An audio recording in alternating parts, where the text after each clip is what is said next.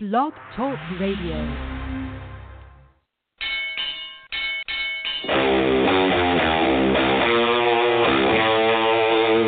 You scared coward! You got man enough to fuck with me!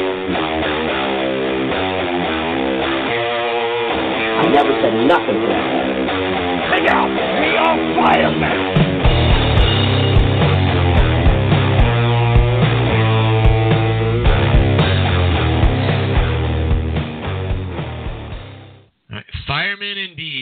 Welcome back, everybody. Uh, this is the Loaded Gloves Boxing Podcast.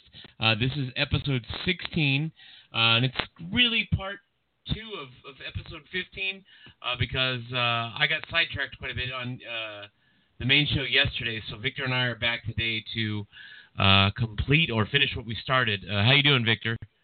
I'm all right, man. I slept Good. way too long last night, though. Shit felt weird. Oh, did you? Yeah. it messed up your timing. Dude, I had like seven dreams. Oh Jesus, that's pretty hardcore, dude. That when I sleep like that, it messes up my internal clock, and I wake up and I don't know what fucking time it is or what day it is. I hate when that happens. but uh, let's ju- let's jump right back into the action. Um, yesterday, we uh, our Victor and I uh, reviewed the Brandon Rios Danny Garcia fight as well as the um, World Boxing Super Series Super Middleweight semifinal uh, that took place on Saturday uh, afternoon uh, against uh, George Groves and Chris Eubank Jr. Um, now, the next fight that I wanted, or we wanted to review, um, was the penultimate fight on the Showtime card, uh, and that was the super middleweight bout that saw a 21-year-old David Benavidez squaring off against Ronald Gavril. Now, in that fight, Benavidez dished out a 12-round uh, beatdown uh, on a brave but outgunned Gavril, and then uh, ultimately won a unanimous decision. Um, what did you make of uh, Benavidez, Victor, and, and the fight itself? Okay, I know Gabriel isn't like the best opponent possible, but Mhm. after that, I'm thinking Benavidez is the best guy at 168. Yeah, you know what? I I wasn't so sure about that, uh, and we didn't get to talk about that before we went on the air today. But I I, I I've come around to agreeing with that. It just when I look at the landscape, you know, everybody that's involved with the tournament or was involved Yep. that's been eliminated. Um, I think other people on other shows have said it, and I've heard it on the networks too, where they say, well, the super middleweight tournament's going to crown the third or fourth best super middleweight in the world, not the not the first. You know, it, it's not going to do what, what the cruiserweight tournament is going to do. But uh, that being said, yeah, man, I again I agree with you. Um, now, I, this was a rematch because Gavril uh, had ended up or ended up knocking Benavidez on his ass uh, late in the first fight. Um, and I, I I don't know, man. I don't know about you, but um, that fight it, it reminded me the the first fight between these two guys kind of reminded me of um, Chavez Jr. versus uh, Sergio. Um, um, oh my God, I'm drawing a total. Yeah, Sergio Martinez, where he was outgunned for like like nine tenths of the fight, and then that 30 seconds where he gets floored. You know, oh, we gotta have a rematch. Why? You know what I mean? It's it's it's one of those things that always makes me scratch my head. I get it, you know, from a network perspective or a promoter's perspective, where it's like, well, it's an easy sell. You know what I mean? Fans, especially casual fans, will go, oh, he knocked the champion down, or he knocked this, you know, this this up and comer down. You know, we- we got to do this again. But uh, this fight played out even worse for Gavril than the first fight did. Um, I thought that uh, Gavril's corner should have uh, stopped the fight, Victor. I know that you probably remember me yelling for them to stop it. Um, I think I did that around nine or ten, but I thought it could have been and should have been stopped as early as round eight. Um, what were your thoughts on that? Well, I wouldn't have stopped it as early as round eight, but if Benavidez didn't break his hand, he Gabriel would have gotten stopped anyway. He so I don't know. Right. I don't know. Like Yeah, it- after after round eleven, where you're always like thinking like, okay, they should stop this. His hand was broken, so he wasn't going to put that much damage on him anyway at that point. So, but the thing is, it probably shouldn't have gotten to that point anyway, though. I don't know. I don't know how I feel about that one. Yeah, I, what, yeah, I just I saw it as a, not not a complete failure of, of his corner because I I mean he was I hate to say he was making a good account of himself because he wasn't. I mean, he was still he was still I guess a live dog in there. He was still moving full coming forward and, and trying to you know, doing his best to make something happen. He just didn't have the tools to to to, you know, reach that lofty goal. But, um, you know, the, the, his face and the blood and I just thought, man, you know, how much how much are you gonna let this guy take? He has he doesn't have the power to hurt Benavidez. Benavidez was way bigger. You know what I mean? And it was it's one of those things where, you know, do you save your guy to fight another, to fight another day, or you know, do you let him go out and take more punishment even though you know he's not, you know, uh, you know, a, a heavy-handed guy like Benavidez is. Um, but I mean, I, it wasn't it wasn't the kind of it wasn't one of those fights where you know, I would jump off, off up off my couch or out of my seat and start screaming to stop the fight. I just thought it was a, Oh. kind of an unnecess- unnecessary punishment. Um, but be that as, as, as, as sorry, go ahead. Yeah, one thing though, you were saying that Uh-huh. this fight reminded you of the uh, Sergio Martinez versus Chavez Jr. fight. I wouldn't go that far. Uh, the first fight, I mean, I wouldn't First go fight, that yeah. far since Gabriel kind of did win rounds even prior to dropping him like that. So right. it's not like it wasn't. It wasn't as lopsided as that one, the first fight. oh no Rematch no no no no. Arguably was. Yeah, no the no no. rematch, the- uh, Benavidez the- improved a lot. But the, the, the, the need or the, the, the, the outcry for a rematch is what I was referring to. It was you know it was one of those things where, yeah, Gabriel did a, a little bit better in the first fight, but it's it, it, I mean he was the clear loser, and I didn't you know and to me one knockdown especially late doesn't or at any point in the fight for that matter doesn't really necessitate a a rematch when it's when the fight wasn't really close. You know what I mean? I mean, It's- the first fight was kind of close though. You could argue that Gabriel. Mm. Mm, it- like it wasn't didn't- I didn't that lopsided. close. I well, I mean, it wasn't a one-sided beating, but it wasn't. I don't. God, I'd, I'd have to pull out my scorecard, and it's buried somewhere on my PC. But uh, I don't remember. I don't remember it being very. It was more competitive than the second fight was, but uh, Benavidez was the clear winner, at least in my eyes, in that one. So it's one of those things where it's like I, I, I kind of feel like rematches are made a little too easily these days. You know what I mean? Mhm. It, it, it rather than hey, this was a seven five fight or a six five or even an eight four with knockdowns on both sides, you know, or something like that. You know, where there's that ebb and flow or there's you know multiple drops. You know that though, yeah, absolutely. I want to see it again, but uh, Ronald Gabriel, you know what I mean?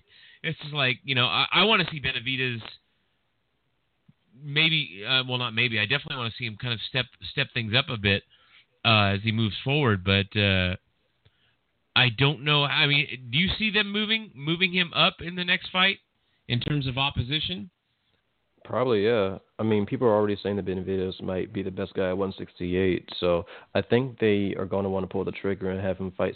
See, the thing is, I think it's going to be avoided a bit too. sure well I, I mean mean- uh, we t- we talked about it off the air I, I think Benavidez probably starches everybody in that tournament Yeah. You know what I mean? It, it's it's it's a shame that he's not in it or that he couldn't be in it. Um, and I'm wondering, I mean, if if things keep going, you know, if he continues his winning ways, if he does or you know, if he doesn't get the the winner of that one, I'm not so sure. Um, because once that tournament's out or or com, you know compl- reaches completion, you know, there's no no fighter is obligated to fight anybody else in the division. So, you know, it'll be back to business as usual. So. uh I don't know. Who would you like to see him step in there with next, or in the interim? I think I think they can market a Zurdo fight and have it be really fun. I mean, both guys have an Hispanic background. Sure. Zurdo probably gets the shit kicked out of him by Benavidez. yeah, yeah. I, I think that's I think that's the fight I'd like to see next too for Benavidez, but I don't.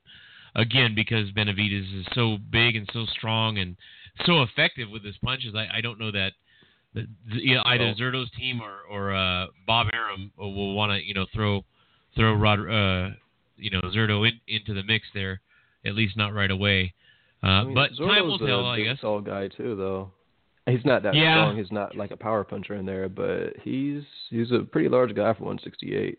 So No, th- yeah, that's true. That's true. I don't think he's anywhere near as uh, talented or as skilled as Benavidez, though. I think Benavidez has has the better tool set. Um, hmm But I guess we'll have to wait and see. Um, yeah, hopefully. Yeah. yeah, so um, I want to move on because I don't want to dwell too much on, on any one fight today.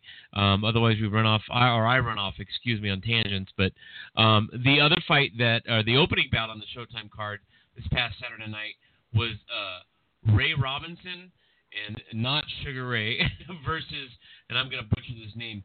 I think it was Jor- Jordanis Ugas or Ugas, uh, and that was a 12 round IBF welterweight eliminator fight. Um, Ugas wins that fight by knockout in round seven um, after pretty much brutalizing Ray Robinson from about round two or three on. Uh, this was another one, Victor, where I have to give you your props. you saw uh, Robinson's openings or defensive lapses, and you saw uh, once Ugas, Ugas or Ugas found that you know saw those openings and got the timing down, he just started dropping those those, those left and right hooks and you know catching Robinson. Uh, I noticed early on too, and as I know you did, Victor, that Robinson's balance or his legs were kind of funny or off. You know what I mean? Right from the Right, opening yeah. bell. And you and, and you said it again, man. It was it was like your I think this was the first or the second one you predicted. But you said, dude, Robinson's going down. He's at least going down. He's probably gonna go. He's probably gonna go to sleep. You know, and I, I you know I believe it because you you know what you're talking about. But I just thought, man, how do how do you see that that early? You know what I mean? But uh, again, because you have that perspective, having boxed, you know, and been in the ring before, uh, you know what you're going to see things that a lot of us don't see. So uh, n- now I know when the fight started, Victor, I, I kind of bitched and moaned about the fight probably going to be a stinker because neither guy could punch through a wet paper bag. Uh, but you were pretty quick to point out uh, after after I saw um, Ugas land, I think it was a big right or a big left, and he's it was a you know it wasn't it wasn't the technique was really lousy, uh, and you were very quick to point out that most guys with low knockout ratios or percentages, it's not that they don't have power; it's that their technique is just garbage. Uh, and you were right because with the exception of two or three you know shots that really hurt Robinson and the ones that put him down, uh, I kept seeing the same thing over and over from Ugas. So, um, I mean, what did you what did you make of the fight, and what did you make of uh, Ugas's performance? I mean, neither guy is great. They both make a whole lot of Sure. mistakes. Robinson makes more mistakes. They can be involved in decent fights. I don't think we're going to see either guy really make waves in the division. I mean, welterweight isn't. It's not a weak division, and these guys are. I don't think Mm. to see either guy approved that much. So this isn't anything where it's like, all right, these guys are going to be world beaters, but they are going to be having fun fights at some point. Okay. But Ray Robinson needs to change his goddamn name because I feel like it's disrespectful.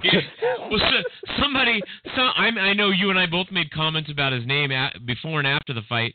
Somebody on Twitter uh, put a meme up with his with his BoxRec pic, picture, and it said uh, "Sugar Ray Sugarless Robinson," and I thought that was kind of funny. but uh, you said real quick, and, uh, we I, I kind of want to I kind of want to. We're probably going to end up arguing about it a little bit for a few minutes, but you said welterweight is is, is not a weak division.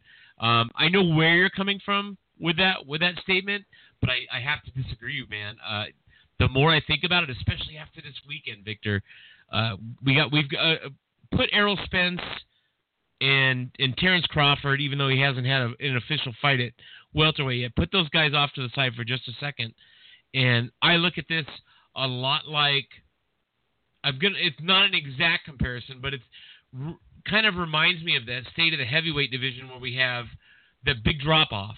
You have Joshua, a big drop off, and then you have Wilder, and then a, a, another really big drop off. We have uh, Spence, and then we have uh, uh, Crawford, who who will debut at that weight class at some point this year. Um, but after that, it's a huge drop for me, or at least in my opinion. I mean, Keith, I think Keith Thurman is a is a second-rate fighter. Um, and then I mean he's doesn't he fights once or twice a year, and then we've got Danny Gar- guys like Danny Garcia, Sean Porter, who's you know I like his energy and I like the guy. He's you know he's he's an affable guy, but I mean holy shit that guy is so sloppy. You know what I mean? The guy but smothers he his can beat work. everybody. Ah, see, I I disagree, man. I disagree. I He don't. beat Thurman. I, I, yeah, see, I disagree. I don't. I don't agree with that, man. I I look at the welterweight division is, is like I said, a lot like I look at the heavyweight division. A little bit different because Spence and Crawford are much better than than Wilder in terms of like you know what what they're capable of doing in the ring, but um, or I should say their fundamentals. But uh, I just I see a really uh, I see a division populated by four or five guys, you know, from like number three to number seven or eight that don't want to fight each other, that aren't very good, and are are just kind of they're like like this they're second rate fighters being marketed as like the sports elite. You know what I mean? And and then that with that fake you know bullshit we saw on Saturday night when uh, when Garcia and Porter were arguing in the ring or you know whatever that was supposed to be. But I don't I don't know, man. I, I, yeah, I just I, I don't agree that welterweight is is a deep division right now. At least I mean there's there's some interesting fights to be made there. I'll, I won't deny that, but those fights are not going to happen at least anytime soon. Um, just because almost all of those guys are associated with Al Haymon. Um, I mean, Al Haymon kind of owns his stamp is on the all over the welterweight division right now. I mean, he's got all those guys, and aside from Spence, like you know, and like the caller uh, Adrian, the caller from yesterday said, you know, Spence looks the part. He certainly, you know, and and it's hard to knock the guy, but he hasn't really been tested. We haven't seen if he can catch and what happens when he's in there with somebody on, you know, on his level at least offensively. So I just it's it's a really like it's a really weak division in my opinion, man. I just it just ugh.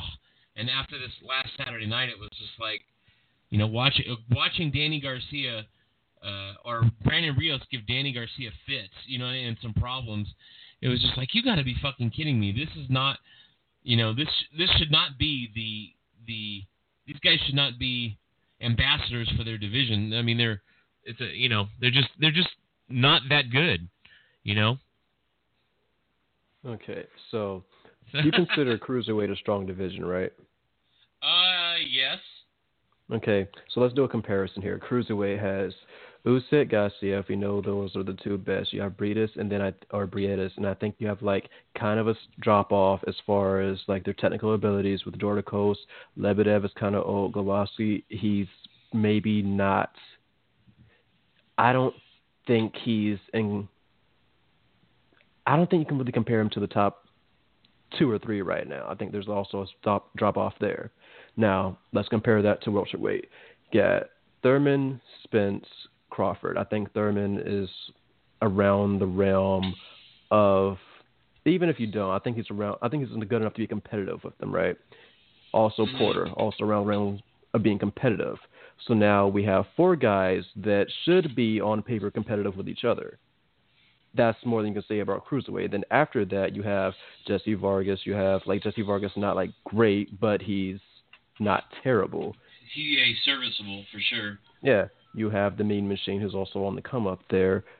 Peterson got starched out, so he's not really like in top ten, but he's good enough to where if you can beat him, you should be like a good fighter and Danny Garcia around the realms of that. If you can beat him, you should be a good fighter. It's actually deeper based on like the names themselves, or not names as far as popularity, but names as far as like what they can do, their talent level, deeper than cruiserweight. Hmm. I don't know. I, I I totally get what you're saying, but I don't know if I, I agree hundred percent. I I think there's a drop off in in in almost every division. I would be surprised if there yeah, was there a division is. where which one which one is like solid all the way. No, I'm saying like there is always a drop oh, okay. off. But for oh yeah, yeah. I was thinking of, of middleweight. You have Canelo and Golovkin, and then a, a big step down to Jacob. You know, or not a big step, but a, um, a, a, a sizable step down to big, And... I wouldn't say it's a big step down though. Even after that, like I could see Jacobs beating Canelo just because of like size and movement. I could see Saunders beating Canelo because of movement. I could see Derevyanchenko beating Canelo. I think Golovkin's kind of like on his way out. I think he's going to have like 2 mm-hmm. or three mm-hmm. more fights at middleweight. I think he's having trouble making the weight, honestly. You think From so? I see. Yeah, dude. When you look at him and look at him at the weigh-ins, still wearing like hoodies and sweatshirts and shit like that, right? Mm. That's something that you do if you're still trying to sweat off that last bit of weight. I think he's wearing that all the fucking time because it's not cold at all in those rooms. The only time you see a guy dressed like that is if they're still trying to make weight. When you see a guy like grab their uh, their little electrolytes and like like down that shit like they're that's the first thing they've drank in like days. they're because they're ready to collapse. oh yeah, man. they're depleted, His- and also his ring performances show a guy that had trouble making weight, and he's in because he's a little bit. It's not just age, man. He's having trouble. Even look Sure. at the pictures where he's like, just like the um those training pictures. He has kind of a gut now. He has to shave that shit off. He's not Yeah, yeah, yeah. an easy time making 160 right now. Two fights and he's moving back up to, or not back up, moving up to 168. Mm, yeah, you could be right. I I kind of noticed that with Golovkin. I, I know some of it's age. It always is age, but Right. I, I know that there the you know the rumor mill uh, that that was running for a long time that said he had a, some sort of neck injury or that he sustained it either just before or during the the fight with Jacobs, uh, and it in the training camp. y- There's yeah, no way that, he got that injury like in the fight in, because in the fight. you yeah once you get an injury like that you stop everything. There's no way you're going to be able to compete with an injury Sure. like that, like having sustained it to that time frame.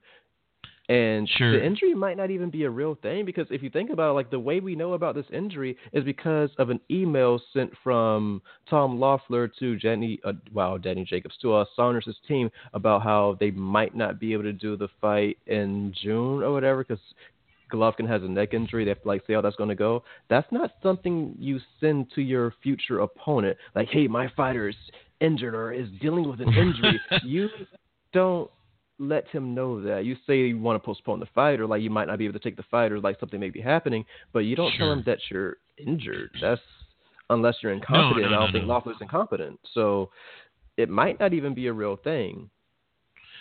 Uh, yeah, I mean, it's But possible. at the I same mean, time, at the same time though, we never saw any training pictures of him in camp for Right. the Canelo fight. We heard like a complete like media blackout for that shit, which means that something may not have been going right there. There's maybe something we didn't want to see, right? which no, could be a sign of that injury. Yeah, and I know that part of part of the rumor there was, it was like a sub rumor to to the injury thing uh, that basically said Golovkin had put on a ton of weight after that Mhm. injury after the Jacobs fight because he couldn't train, couldn't do anything, and he was hurting. So, I you know when I when he weighed in, I I I, I think the guys on HBO and I saw some people on Twitter saying, "Oh wow, you know Gennady looks weight drained."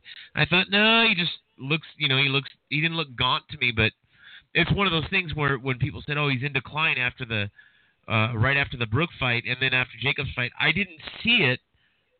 I mean, I saw those those signs, but because of the level he was operating at and because uh, you know he's so good, I just thought, nah, maybe it's maybe it has maybe it's Jacobs because Jacobs is a decent fighter. Maybe it's Canelo. Maybe it's Brook. You know, all three of those guys are really good fighters. Uh, and I'm not saying that all three are equally as talented because they're not, but you know his his level of opposition went way up in those fights. So for me, it was you know how much of how much of this do I attribute to his opposition? How much do how much of this is you know age and, and how much of this you know is there any credibility to the claims of you know him him having problems making weight? I guess I guess we have to wait until what uh May fourth to find out. but Yeah. yeah, I, yeah, I don't know, man. It, there's that uh, just to get back to where we were we were headed. Uh, there's that there's that drop off I think in every division. Um, I'd have to go back and, and look at the outside, you know, because outside of the guys that are in the cruiserweight tournament, um, I kind of have tunnel vision.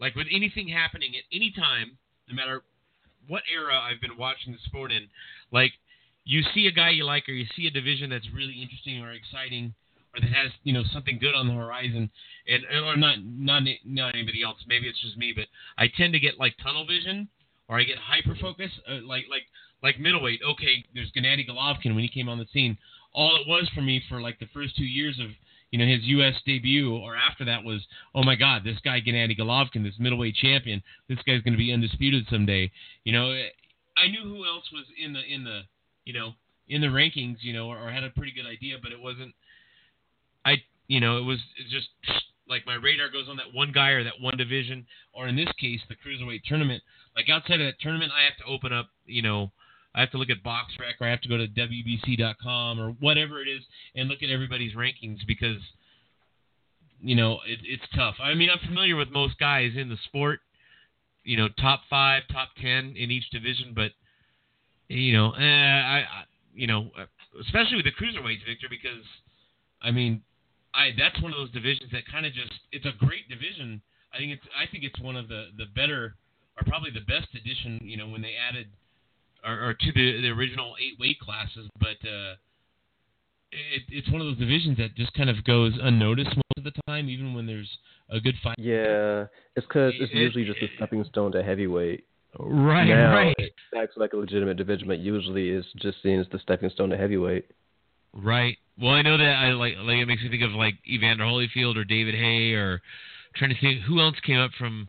Well, Thomas Adamek did it, but he was he was not a good heavyweight. Um, is it, can you think of anybody else that that that did well coming up from cruiser, or that that used cruiser as like a launching point for a heavyweight campaign? Hmm. Off the top of your head, Off the top of my head, no. besides Holyfield. Yeah, I'm trying to think of someone that you didn't mention already. Um, I can't. No. Okay, that's no big deal. I, it was just one of those things where I, I'm trying to, you know, made me think. Well, hey, wait a minute. You know, who else is who else has kind of used that division as a springboard? Um, but I, I can't think of anything anyone besides David Haye most recently. But he was a complete wa- wash and waste of time. But like you know, the one name that stands out is Evander Holyfield. Um, uh, oh, Roy Jones did it too, but. Uh, Didn't he You know, that was- cruiserweight though? I skipped yeah yeah I was gonna say he he went up to heavyweight, but I was gonna right before you did you took the words out of my Oh. mouth. I think he I think he skipped 200 and went from 175 to whatever he weighed when he fought uh, uh, the Quiet Man Ruiz. So um, yeah, I don't know. I just the welterweight division I see a lot of. And, and to be fair, you're pro- you're probably right at least partially. Um, I'd have to you know research it a bit more, but uh, the you know that big drop off after the top two guys, and then I you know I just I'm so like irritated because I know we're gonna get You don't we're gonna get that uh, you don't think that Thurman would be competitive with Spence or Crawford? You don't think he would like win rounds or what? You think would just get starched out in less than six rounds? Oh no no no no no no no no no! I don't think I don't think Thurman is a bum. I don't think he's uh you know uh I don't he's not a Rios. He's way better than Danny Garcia. He's he's better than Sean Porter. I think Keith Thurman, if he was at, if he fought three or four times a year, preferably four, and pushed himself and, and you know and was busy all the time, I think he would be much better. But uh, like you said, yeah, on yesterday's show and, and several times when you and I are watching the fights together over the last few months, you know, when you take when you take when you're off or when you fight once or twice a year, every fight's a tune up because you know the the rust never goes away. You know, it, it's all you're always you're never ready for the step up. You know, so I, I think I think Thurman to answer your question, I think if Thurman were to ever fight Spence, I think that he's competitive. Um, I don't think Thurman has the power that you know, like his nickname suggests he has. I think that's kind of smoke and mirrors. Um, I think he probably wins max four rounds, but I think Spence probably stops Thurman and stops him like in round nine or ten. Um, against Terrence Crawford, I think he wins probably maybe two to four rounds, and but I think I think Terrence Crawford's a, much better fighter than Spence. Uh, just call it a hunch um, based on the eye test, anyways. Um, I think I, th- I think both guys actually knock him out. I think Crawford would do it a little bit easier. Um, I think Thurman's probably the third best uh, welterweight in the world behind those two. Um, but which is kind of sad because I know there's a lot of people out there, uh, and I've taken heat for it. You know, you can't you can't rank you can't rate or rank uh, Crawford at 147. He hasn't even fought there. Well, you know, he's only putting on a few pounds, and we've already seen what he can do. You know what I mean? I he's not going to walk through. at welterweight Yeah. than he is at 140 because he was draining himself to Yeah. shit to make 140. Yeah, and I, I agree with that. I think he's going to be stronger. I think the power will carry. I think he'll he'll he'll have more energy because he's not weight draining himself as much. Um, yeah, I don't I don't know. I, I, I think Thurman is a, the third best, and I don't think he's. I think he's maybe a class below where where I know Crawford is, and I think Spence is. Um, you know, I guess I guess we just have to wait and find out. Uh, which kind of sucks because Thurman's going to fight maybe once or twice this year if we're lucky, and then it's probably going to be against uh, I don't know who the hell he's going to fight when he comes back in May. But uh, they were talking I'm- about Jesse Vargas, but now I think they've changed their plans on that one. We're probably going to see him Yeah. against Omar Figueroa when Figueroa gets out of jail. Yeah, that's actually don't I I and I, I hate to discuss show notes while we're on the air, but I forgot to put uh, the Omar Figueroa uh, Broner uh, snafu uh, our legal issues Oh, down on the show notes. Yeah, so don't let me forget when we get closer to the end of the show because those guys are a fucking mess, man. Um, That shit but let, let, hilarious. That is yeah, the most absurd Well, thing. y- y- you know, part of me laughs at, at shit like that, uh, and we'll talk more about it later. But uh, uh, you know, a big part of my brain, it just I, I just feel bad. uh, Like I feel really like disappointed in these guys. It's like you have. I mean, if somebody gave me the opportunity that you know the kinds of opportunities that Broner was you know getting. Mhm. Fuck, you know what I mean? I, you know what I mean? Hey, I'm gonna make some adjustments. Hey, you know what? I gotta clean up my sh- act a little bit. Hey, you, you know what? No problem, dude. It, it's it's a huge opportunity. It's a huge paycheck, and so this is just proof that you know we've talked about it before, where the sport doesn't have mentors and you know financial advisors or anything like that. There's nobody to really take you under their wing and say, hey, you got to stop. You know, you're 28 years old. You got to stop acting like you're fucking 12. You know what I mean? Get your shit Mhm. together. You're making you're making anywhere from 500 to 5 million. You know, 500 grand to 5 million. You know, depending on who you're fighting in this sport. So get your act together. You know. But uh, let's jump back on track. We'll we'll we'll do the the Broner Figueroa Jr. thing uh, in the second hour. Um, but did you have anything else to add uh, to the Benavidez Ray- or uh, to the Yeah, for the Ray uh, Robinson uh, fight and the Benavidez yeah, sorry. really. Yeah. Okay. Well, then let's move on. Um, there was another fight that I didn't actually watch live. Um, I had absolutely zero interest in it. Um, and it was, I think it was PBC on Fox. It was Devon Alexander versus Victor Ortiz in a 12 round welterweight fight, uh, which took place about six, I would say anywhere from five to seven years too late. Would you not agree, Victor? Yeah, I mean, this fight could have been interesting if it happened when it was supposed Yeah. to happen. Yeah, I I I agree wholeheartedly, man. Um, and uh, Devon Alexander, I know that there was some some controversy w- among fans on, online about the scoring. You know, I I, I want to see the the sport play out fairly at all levels, whether a guy is washed, whether a guy is a no hoper, a has been, whatever the case. Isn't it weird Uh, that this happened anyway? Because doesn't it seem like Devon Alexander should have gotten the nod even if he lost? You know what I mean? Like they were trying to Mm-hmm. build back Devon Alexander, and then he gets a draw that where he won like every round except for like maybe three against Victor Ortiz. Like how does Yeah, what are they Uh, you know, I- doing? It's one of those things, I, and I don't want to spend too much time talking about this fight because uh, you may disagree with me, but I this fight was uh, this fight was the P, was basically PBC leftovers. It's their second tier, and I mean the the PBC's first tier is usually B level guys that are you know wrapped up in a pretty bow and, and sold as elite fighters, but uh, you know Devon Exa- Alexander uh, out of the ring had some some personal issues with drugs and you know, Victor Ortiz has been washed for a long time and was never really that good to begin with. Uh, it was just, it was one of those things where I had, I, you know, I, I, I took heat yesterday and I took some heat online for tweeting out that, you know, I didn't have any interest in the Ray Beltran fight and, or, or him as a, you know, the, him as a fighter at this point in his career or the fight he was involved in. I had even less interest in, in Ortiz Alexander. I mean, these guys are, this is a, this was one of those fights, Victor, that uh, regardless of, of which promoter, uh, you know, put it on, it, it's it's a fight between two guys, two two never two never words that were are completely washed up and have been highly inactive the last several years. So, and it, and, and wouldn't making matters worse, They were never worse. I mean, if you think about it, or if you call the Devon Alexander versus Tim Bradley fight was a huge fight. That was supposed to like save boxing. It didn't turn out that way, but people were pretty high on Devon Alexander, and Victor Ortiz was voted like prospect of the year or some shit like that at one point. So they definitely had high hopes for them. They just didn't. well, yeah, no, they, they were they were uh, like the bat. Yeah, they were the batters on. They definitely were batters on deck, but they never they never stepped up to the plate and and and you know even hit a double or a triple. It was just kind of they just kind of fizzled out, you know, for the different Jamarcus reasons. But, Russells of yeah, boxing. Both of them. Yep, yep, yep. Yeah, I- mean it's it's it's you know. It's, You're not a Raiders very- fan. You don't know what I'm referencing. Yeah, yeah, I do. I, What, I, you you know, do? I don't, I don't. Well, I don't. I don't. It's funny because uh, I'm a musician, and, and a lot of people think uh, until they get to know me, they think, oh, you listen to everything and you play everything. No, I'm. A, I listen to metal and I play metal exclusively. Like it's, Mhm. I'm a total metalhead. Like, not that I think other types of music aren't valid or don't have a place. They do. They're just not for me. You know. What I mean?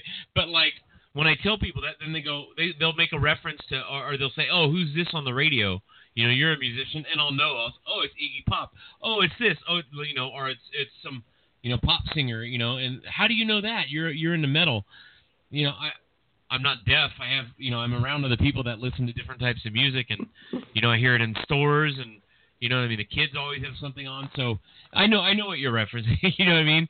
Now if you got now if you went into great detail, if you asked me who was who the who the Raiders uh, you know head coach is right now, I don't know. You know what I mean?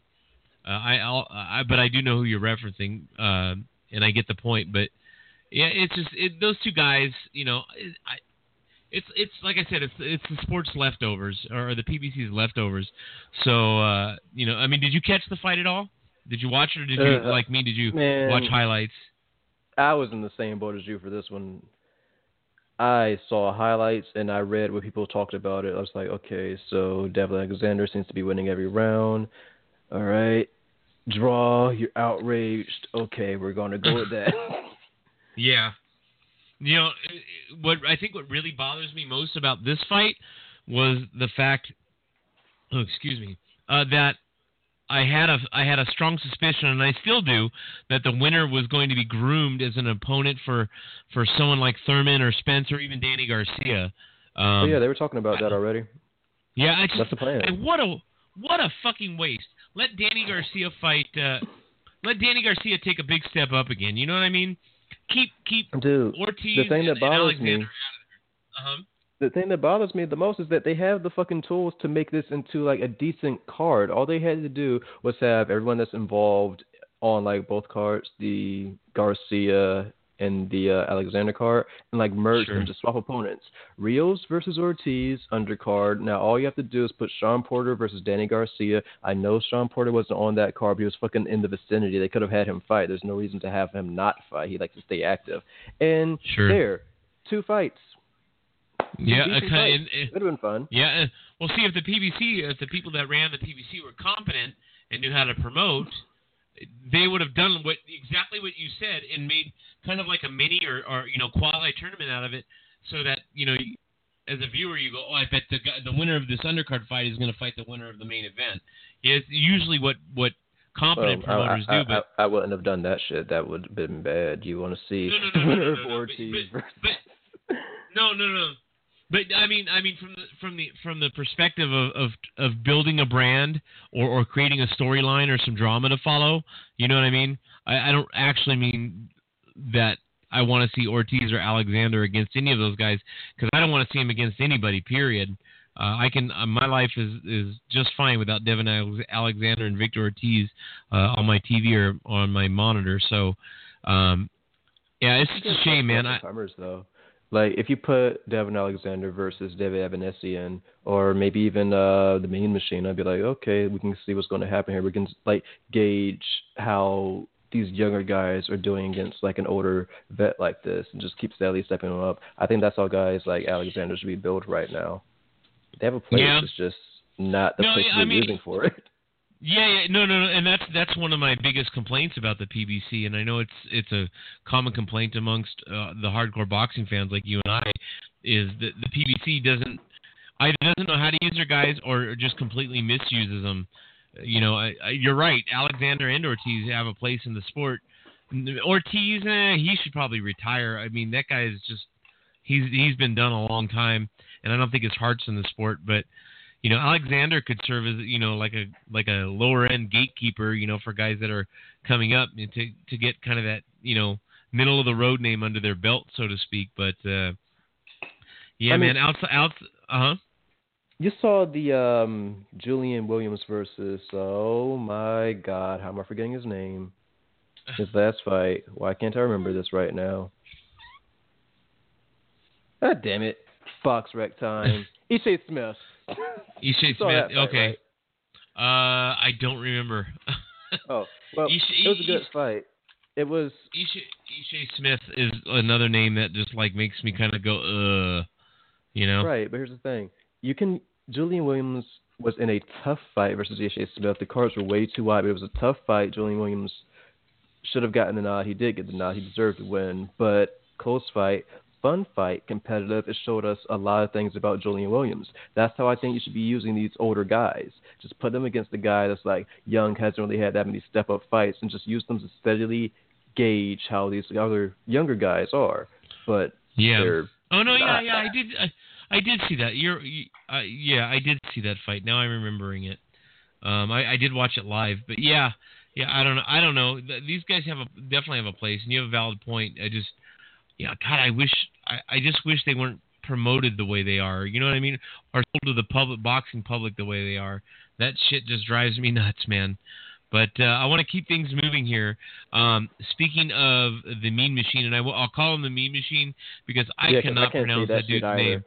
Yeah, Yeah, I man, cannot that- pronounce. fuck that. And if you, and, to, and to be to be honest, Victor, i- i- the, the, anybody that listens to this show, because you know we're we're basically nobodies right now in the grand scheme of things. Like you you have to be a hardcore boxing fan. So if we say the Mean Machine, you know exactly who we're talking about. We don't have to use his re- his real name.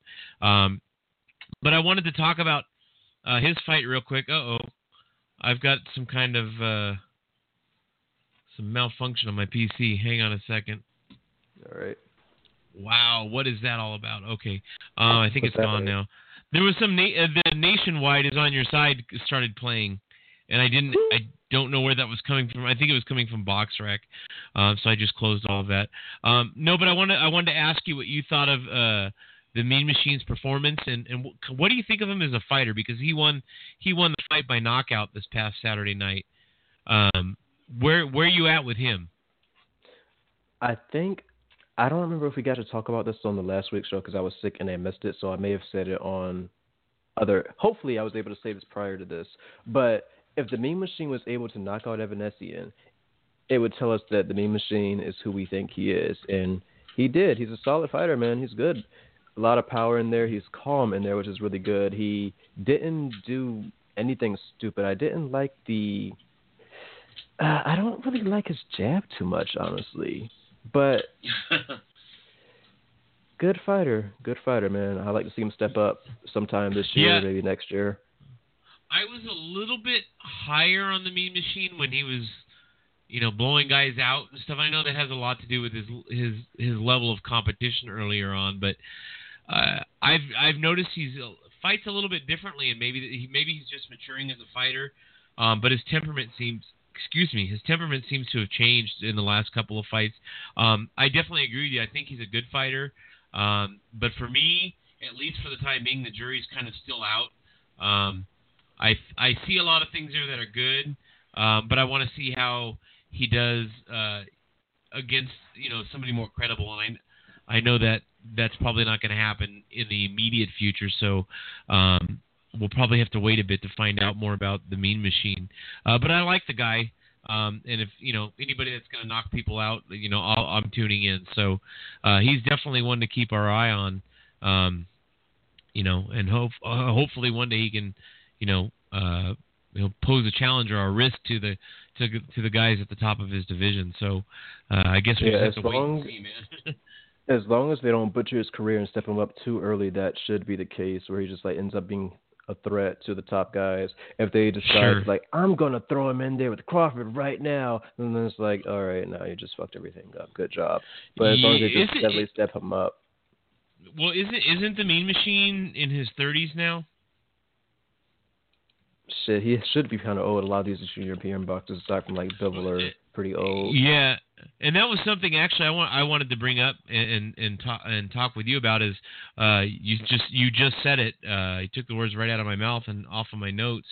Um, a lot of these Eastern European guys with uh, what looks to be you know good or or better talent, you know, are, are getting this big push in their in their late late twenties or early thirties, and it's like you know, I know that's that's a that's a boxer's prime, or for most boxers it is, but it's like, man, what ha- what happened to the guys, or what happened to the what happened to the you know the era in the sport where a guy w- would be coming up at 21 22 23 and then become a champion while he's still you know before he's even entered his physical prime you know what i mean? When he's still really young. Um it happens it hap- it seems to happen like that less and less as time goes on man. Uh like you said especially with these eastern european guys coming over um why do you think that is? They spend a lot of time in the amateurs. They don't really transfer into the pros until they're already at this age anyway, and then they're fighting just like nobodies, and they have to like do that shit until they end up with a good promoter, and then that promoter's like built up. But by that point, they're already like in their mid twenties, late twenties. Right. Well, yeah, I'm I'm looking at the Mean Machines uh, BoxRec right now. He's he'll be 30 in uh, at the end of June this year. Um, so he's not uh, he's not an old guy, but he's definitely not you know he's not a spring chicken in terms of you know uh, you know a professional athlete. So kind of it kind of it's kind of a shame because if the you know when these guys do really have the goods, you know you want to see like like just like Golovkin I, and I, we you know, we all know why he it took him so long to get over here into HBO, and we we can go over that again on another show. But you know, he came over and he was just shy of turning 30 himself, and you know, uh, Steve Kim from UCN Live has talked about it on his show, and and I think he's written a couple of articles about it where, you know, when Tom Loeffler approached him and said, "Hey, I, I have this Kazakhstan uh, guy from Kazakhstan, and he's 30 years old, and I'm going to make him this huge star, but he doesn't speak English." You know, and Steve Steve was very skeptical, as I think all of us would be, and it was Well, one yeah, of those everyone things. would probably just like laugh at his ass if he said that. Yeah, yeah. No, no. To Tom's credit, he's done a phenomenal fucking job with with Gennady's career. Um, Man, Golovkin, if- like for the second stage of his career, the Abel Sanchez style, um, himself, Tom Loeffler, that they're fucking geniuses. Everyone there. Right. Oh, absolutely. And and to to get back to my point, to make it very clear, and then I want to get your thoughts on it. Imagine if had Ga- Gennady Golovkin been able to get away from Universal Promotions or Universal Promotions, uh, where he was over in Europe, and uh, and come over, hook up with Loeffler and and and Sanchez when he was in his like you know when he was twenty like like Gassiev's age, 23, 24. Can you imagine what he probably would have been able to accomplish? You know, with with ten years ahead of him instead of three or four, like a lot of these other Eastern European guys have, like the Mean Machine. You know, not that I think the Mean Machine is going to be as good as Golovkin, but we don't have those years to develop and find out. You know. Ruling boxing with an iron fist. That's what would happen for. Who? Yeah. It's it's a fun thing to think about. I mean, it's you know, I think of and I know I know Mike Tyson was an exception. You know, he was the youngest heavyweight champion of all time.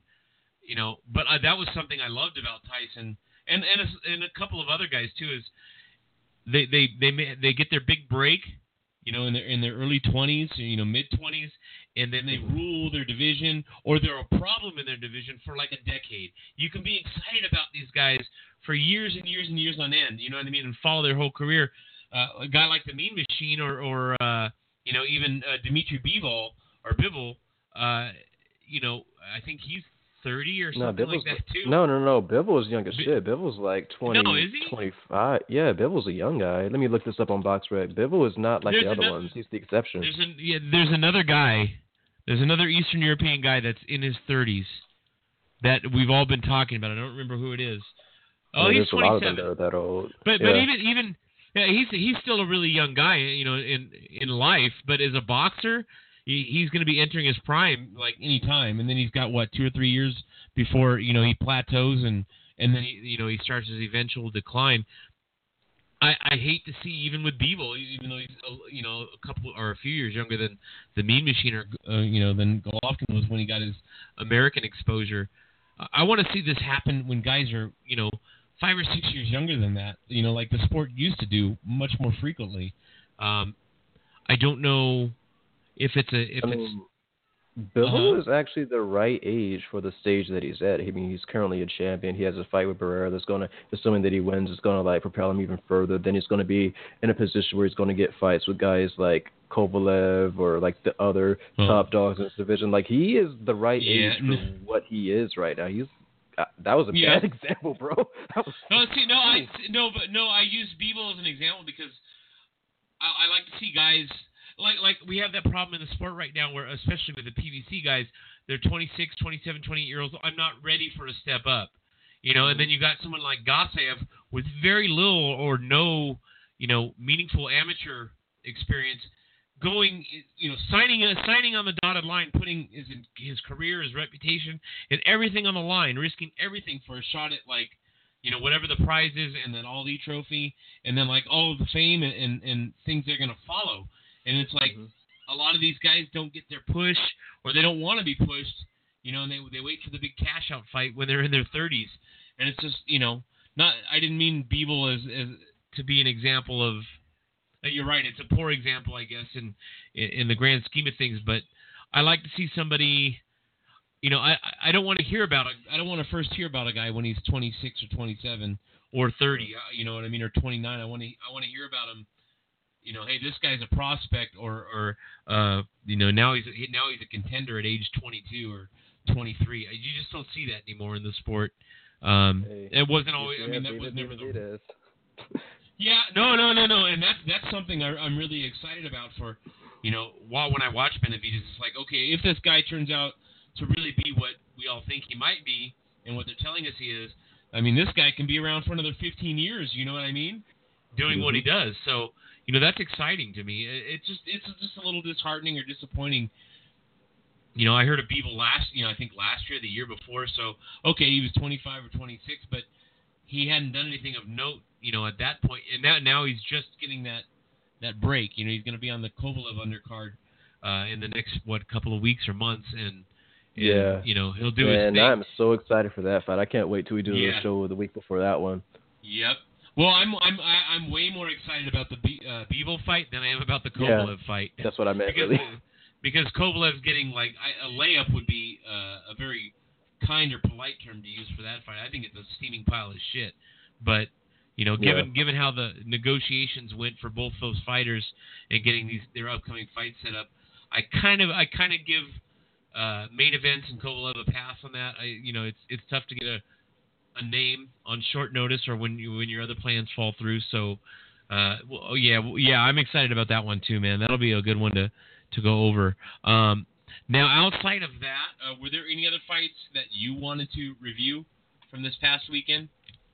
Yeah, I can do the Ray Beltran one. I think you Sure, just saw for it. highlights of it, so I can do that one. Yeah. Well, Beltran, he has a great story right now. Well, it's great and also fucked up. The way that they're using his title as a means for him to get status in this country, legal status in this country. Right. I think you should really don't put that much pressure on the guy, man. Don't. This isn't some fucking gladiator type shit where like you win the boxing match, all right, you're good enough to stay in the country. That, that's yeah. that's pretty fucking weird. Like, what the fuck is this? Yeah. But I'm glad he's winning. I think he probably could have stopped his opponent, his last opponent, if he kept digging to the body. Like after round five or so, he like completely neglected the body, and Paulus was gassing quite a bit. And he's like, "All right, I'm just going to start headhunting now," which that was not the right move.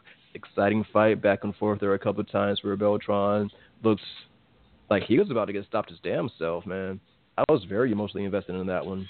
yeah, I yeah, I, like you said, I only saw the highlights. Um, and it's one of those fights in retrospect, like I told the caller yesterday, that I wish I could go back and say, hey, no, no, no, don't go to the gym. Watch this and go later, or go tomorrow. You know what I mean? Um, and that's that's the risk you run when you you know when you skip out or you pass on a fight or plan to watch it later. Um, I liked what I saw in the highlights.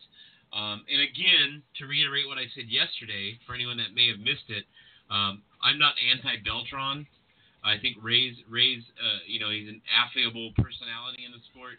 Um, I, I think he's an okay fighter, but I just I don't like I didn't like this fight or I didn't have interest in this fight.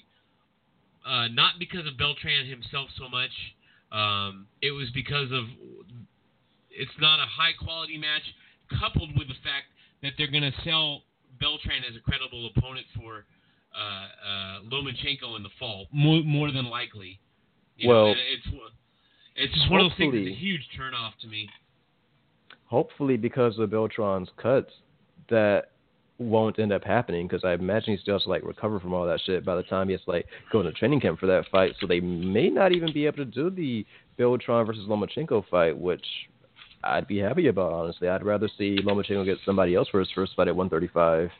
Yeah, you know, and, and that was something I wanted. To, we can briefly touch on it. I didn't include it in our notes, um, but the the potential Linares uh, Lomachenko showdown. Uh, there's you know pe- uh, there, people are playing the blame game on Twitter. Both Oscar and Bob Arum are you know oh it's this it's this it's this this is the reason. This isn't a fucking tournament, guys. You know what I mean? Put, pick another date. You know what I mean? Go two weeks Right. before. Go two weeks out. Pick a fucking date and make Linares and Lomachenko fucking happen. Would you not agree, Victor? I mean, isn't this just bullshit? No, you're exactly right, man. They Yeah. th- I don't know what they're doing here. And the weird thing here is that Lomachenko is the best option for Linares financially. And Golden Boy, aside from Canelo, doesn't really have big money earners. I think it's the best interest for Linares to take this fight. I think it's in the best interest for Golden Boy himself to take this fight. I don't know why they're just bullshitting around about this. Well, and, and yeah, I, no, and nor do I. I think there's probably politics and you know the, bitter business bullshit that goes on, you know, in the sport. But I, I, I'm also looking at Linares in this and thinking, well, the guy's in his 30s. You know, how much longer is he going to operate at the level he's he's he's at? You know what I mean? Because things in the things in the sport, Victor, you know it, and I'm I'm I'm just this is a rhetorical statement. But things in the sport or fights in the sport, big fights especially, don't happen every day. We get one or two big fights a year, and we maybe get three or four like second tier good fights, like a Linares Lomachenko that we all want to see. Um, you know, if you don't do it this this spring, you know, when, when the fuck are you gonna do it? Because Bel, if he fights Beltran in the fall, or if he even if Beltran can't, and he fights another guy around around Beltran's level, which is a huge mismatch, complete wash for whoever steps in the ring with Lomachenko. And I and I think he washes Linares fairly easily too. But at least Same. Linares has that. Yeah, at least Linares has that credibility. He has that name. He's got a title. He's got you know. I mean, we we know who he is, and he's a guy at the top of his division. So let let's make that fucking happen. I don't. I just. I don't understand why this fight in particular can't happen. Like like we talked about earlier, had this been a tournament, you know, oh well, everything's pre predetermined. Everybody signs and agrees to the terms. You're going to fight on this date. You're going to fight on this date. You're going to fight this person, and you're going to fight in this city in this country. And these are the judges. You don't get any say so. Boom. You know what I mean? This is this is Linares and uh, Lomachenko operate outside of that, and it's it's two promoters with a lot of pride. Uh, I think a lot of fear, at least on on uh, you know uh, uh, Golden Boy's side. Um, they have Canelo and they have Linares, and they don't have a lot of other fighters. But I mean, if they're willing to make the fight, and, and it seems like both sides wanted to make it, the this, this bullshit about a date being the reason. I mean, you're competing with a fucking replay of a pay per view, a fucking replay, Victor. I mean, isn't this fucking ridiculous? You know what I mean? Um, It's it's like, and I I was saying this yesterday when when I was talking to Adrian and, and, and explaining myself for shedding some light on how I think and how I you know view the sport as I go grow older and watch this bullshit. You know, kind of it just gets worse and worse. Like 2017 aside, the last 10 or 15 years for boxing have been uh, like a slow and steady decline into. Uh, uh, you know, we always call it the Mayweather era. I don't credit Mayweather for all of it. I think it was kind of a natural progression of the business, but it, where it's become this, this, it's become less of a sport and more of a business. You know what I mean? Where it's, well, this fight doesn't make sense. You know, we don't want to be on this date because it's a replay. You know, and my guy wants ten million dollars, even though he's never fought anybody credible. And you know, it's, oh, man, can we just get these fucking fights made already? You know what I mean? Mm-hmm. Uh, oh, well, let me ask you since we're on the subject too. Who do you think, who do you think Loma, uh, Lomachenko gets if Beltran is unable to, to to step into the ring later this year? Pacquiao. Oh my God, you really think they would do that? I'm pretty sure that's what they're going to end up doing. Oh my God. So I don't like. Well, I don't like that fight. Is better than Beltran, just just because Pacquiao, even at this stage of his career, is is better. I think is better than Beltran, but Yeah. um, and, and there's that legacy, and I mean he's just that name. He's a legend. and He's a once in a lifetime, you know, fighter. But uh, I don't want to see that fight happen either for a number of reasons. I think that's. Mm, I, I don't want to say dangerous because Lomachenko doesn't hit that hard. Uh, you know, he's not, you know, Pacquiao would be facing like a, a you know a puncher from Murderers from Murderers Row or anything like that. Um, but I think he sustains a pretty bad beating, and you, you just hate to see somebody as great as Pacquiao is, you know what I mean, or was, exit the sport on that kind of note. You know what I mean? Well, I mean, who has Lomachenko really punched to that extent? I mean, even Jason Sosa didn't really get that kind of treatment from him. Rocky Martinez didn't, even though Rocky mm-hmm. Martinez got knocked the fuck out. So I don't think he's going to look at a whole lot of punishment here. I mean, you're more likely to get mm. embarrassed by Lomachenko than you are to get injured. Yeah. So, But but like if he, if pa- if he can't get Pacquiao out of there, that the sustain you know even if there's slaps or shoe shining, that shit still hurts. It takes its toll. You know what well, I mean? yeah, it still hurts. I mean, we're boxing, but it's not because, like I said, like Jason Sosa had the same thing. It's not like Jason Sosa got like completely obliterated to the point where he's a bloody mess and just like can't be Sure. the same afterwards. So I don't think we're like No. like any type of eh, Yeah, it's just one of those things. It's just I for me it's unnecessary punishment, and I know that this is how the sport works. It's a you know, I, I I've had other people tell me, well, don't be so down on it. It's a passing of the torch, and you know, Pacquiao is going to put Lomachenko over. I think Lomachenko is for as good as he is, or might you know, as great as he has the potential to be. I don't think Pacquiao. I don't think he's ever going to transcend the sport. I you know, I think he'll be more like Golovkin, where he's that guy like you know that fighter where guys like you and I go, well, somebody asks us who's the man in the sport right now, well, uh, Lomachenko, you know what I mean? You know, or Gennady Golovkin or Anthony Joshua or whoever, you know what I mean? Any any top guy. I I, I, I don't know. I just same thing when you know. I, you know when a guy, when an ex-champion is, you know, or, or a legend on their way out is going to take a beating. I just hate to see it happen. You know what I mean? Mm, yeah, I wouldn't like. I'm not crazy about the fight, but I think that would Sure. be their best option. So I'm not like gonna. Oh, no, no, no, no, no, like no.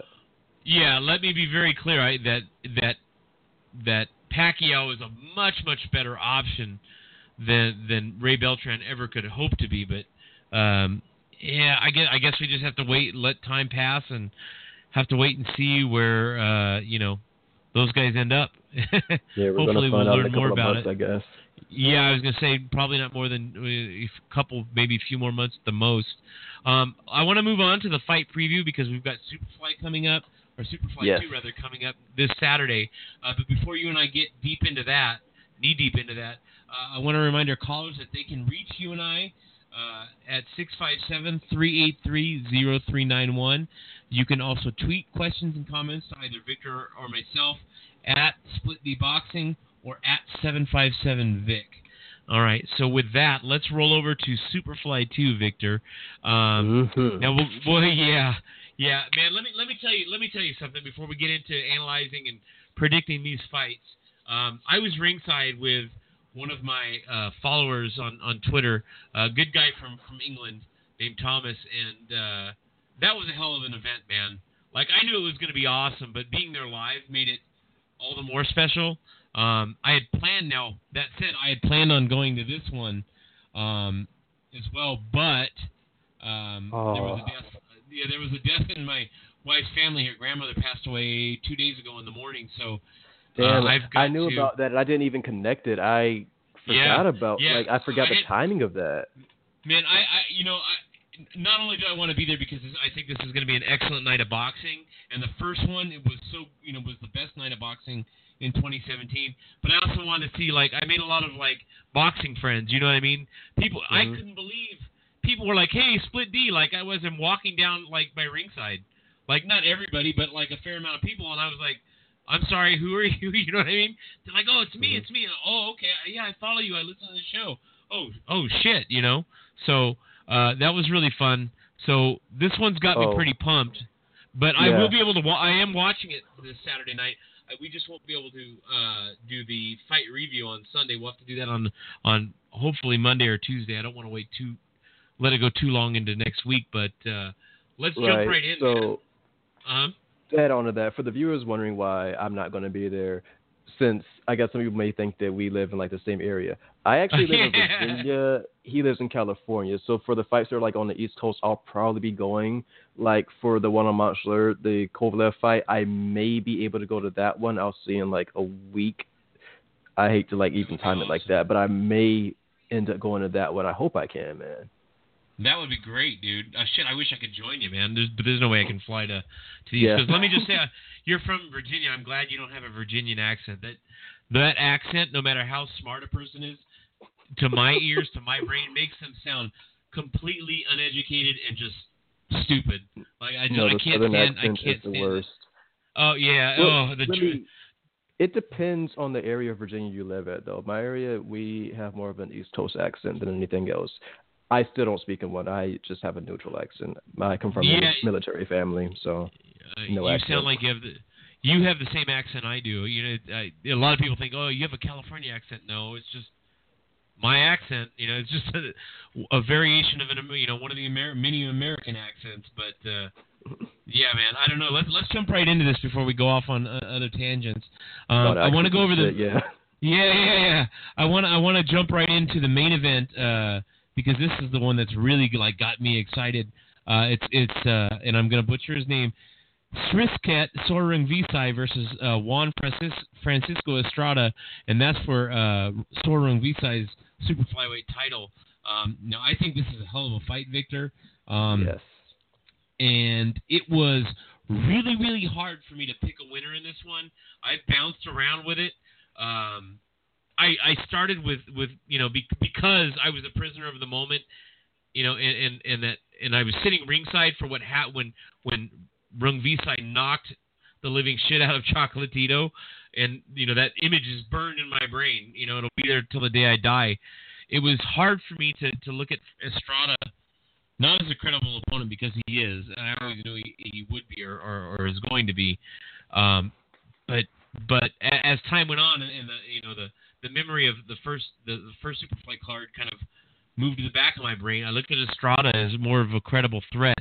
Um, but I got to tell you, I waffled back and forth, man, for a long time on this one, and I think because of the size advantage, um, and the and and the and the fact that Rungvisai comes to hurt hurt his opponent, I think he's going to get Estrada out of there really late. Um, what do, what are you thinking on this one? Uh, I go back and forth on this one. I I'm picking Estrada for right now, man. I feel like are he's you just really a better. go te- upset special? Yeah, man. I just feel like he's the better. He's the more technically skilled boxer there. Yes. Movement, when he wants to, his movement is actually pretty good, but sometimes he's kind of more of a more of a plotter, really, just like a come forward fighter. I feel like Estrada can like maneuver around. I think he's going to finesse Wangek in here. I'm picking Estrada by decision, but I'm not very confident in that because like the power, the size advantage, Yeah, then I can see it getting sparked out. But I'm I I'm picking Estrada by decision. I'm not very confident in this one though. Even though I don't agree with that pick, I, I it's one of those it's one of these fights where which is what makes this so awesome is it, it could I could see it going either way. Even though I, I'm I'm Here's confident on Visai wins, I just Game I look at this. Game plan is so plan. important here. I feel like Estrada is going to know that Wangek can knock the shit out of him if he really if he really like No, lets no. him, you know. So I don't think he's going to stand and trade with him. I think he's going to just try to use his movement here. I don't. If he turns this into a war, then Wangek wins. But I think Estrada is not going to let this turn into a war. Do you think he's it's going to play out for Estrada similarly to how it played out against Cuadras back in September? Well, no, because if Wangek has those same chances, Estrada's going to go down and out. Cuadras, like he mainly lost because he gassed out. To be honest with you. Right. Right. Hmm. Okay. Yeah, man. See, you, it's funny because when people pick Estrada, and I listened to a couple of podcasts early this morning, uh, three of them to be exact, and, and uh, the at least one of the guys on each show was picking Estrada. Um, uh, one of them picked Estrada by knockout. Um, and, I don't uh, see that shit happening. yeah, I, I was kind of not taken aback by that, but kind of like, what? Man, You know is tough as shit. If, Estrada, Here's- here's- if Estrada does that, I'm gonna be very surprised. You know what? I could see Estrada knocking uh, Rungvisai out just because Estrada Out has. though, Uh, maybe I, I can see a scenario I can where see that him knocking happens. him down. I don't see him knocking Because him he's got out. that- He's got. I think. I think Estrada has the better tools in this fight. He's the better technician, and I, he's got really good timing. You know, and Mhm. I going back to the Cuadras fight. You know, he, he he was patient. You know, and then he ended up dropping Cuadras. I think what was that twice late in the fight, and it was just like you know I thought it unexpected. But once. I, I it may have been once, I don't- but I I don't remember that well. Honestly, like, that was a good fight too, but I don't remember it. So, Yeah. Let me rephrase this. I don't remember every instance of it. I remember like it being a Right. great fight. I remember liking it. I don't Right. Yeah, no, it- no, it wasn't the kind of fight where you remember details of each round. it Yeah. was an outstanding fight, but it wasn't a legendary fight. Um, I'll remember. Conversely, I'll remember uh, Sor Rungvisai versus uh, Chocolatito probably for the rest of my life, and I'll remember the the details of how you know I'll remember how it went down, and if my grandkids, you know, hey Grandpa, what happened?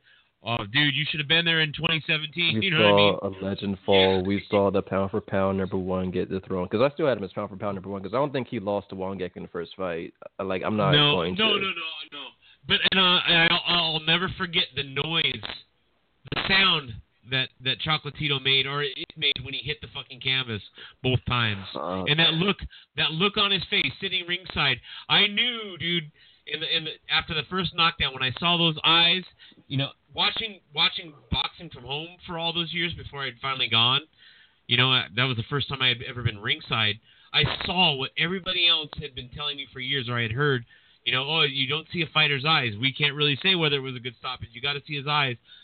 He got up, but man, I'll tell you, I- that look on he looked over to his corner, which was in my direction, Mhm. and I knew Damn, the dude lucky. was done.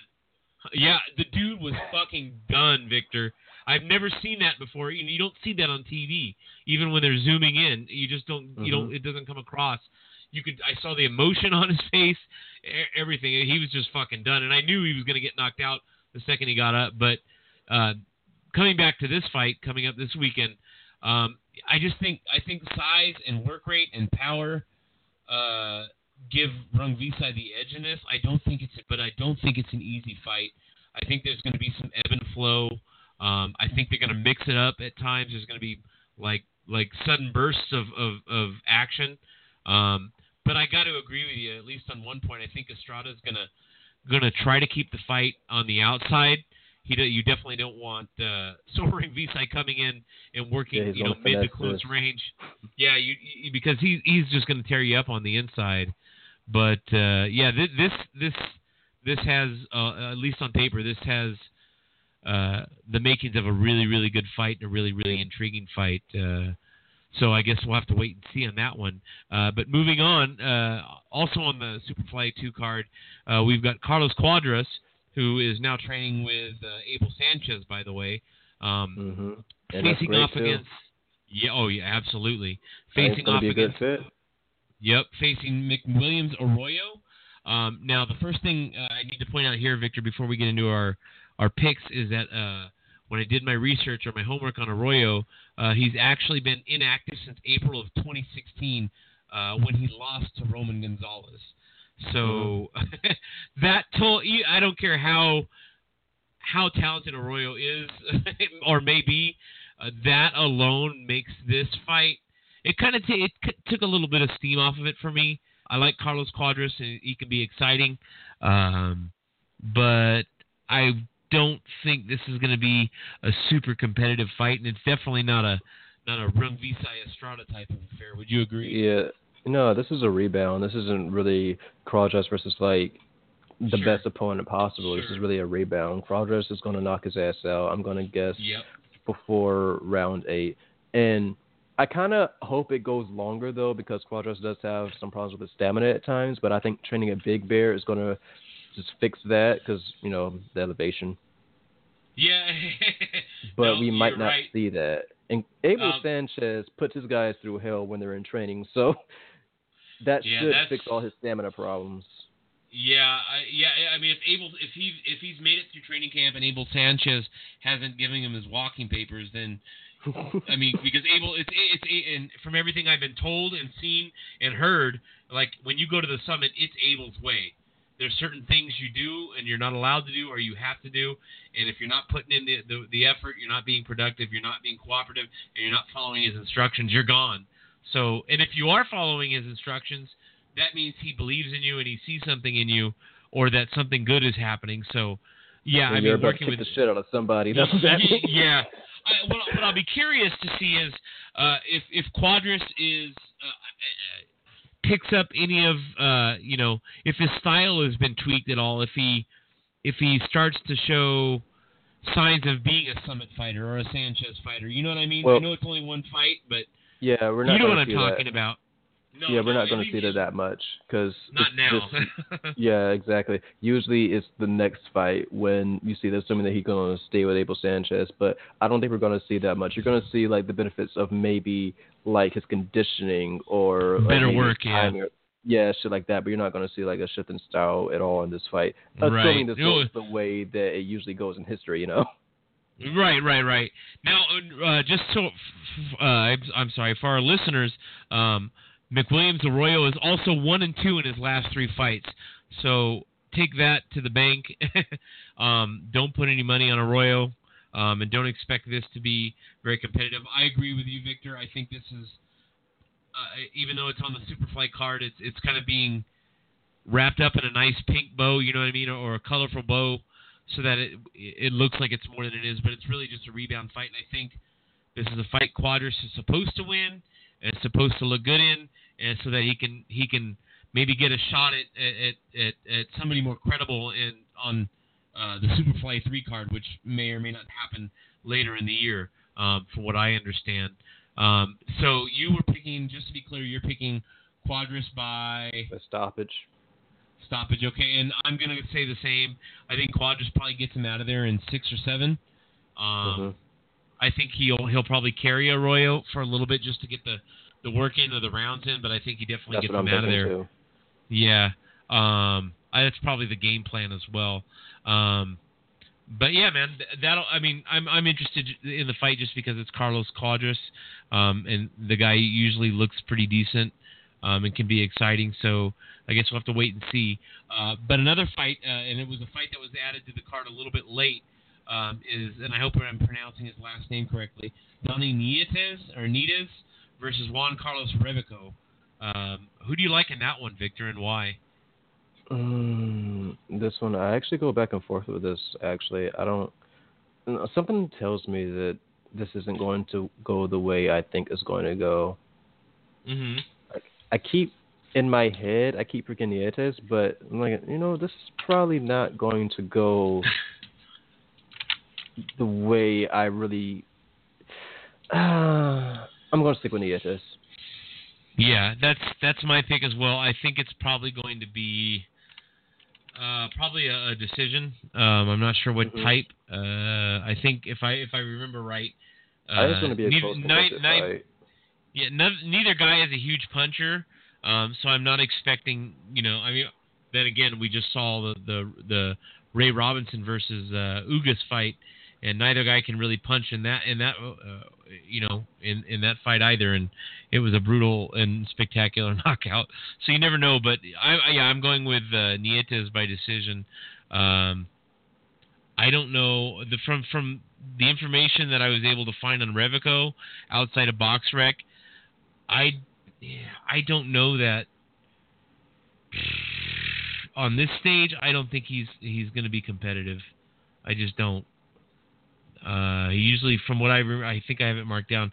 He usually fights in his his home country, so um, Yeah, I mean, You a lot of times for guys at smaller weight classes, that happens because for a long time, people- yeah, exactly. So you see a lot of them just fighting in their home country a whole lot. That doesn't necessarily mean anything. And Argentina has a lot of great fighters anyway, so that is not really uh, indication of well, much of anything, really.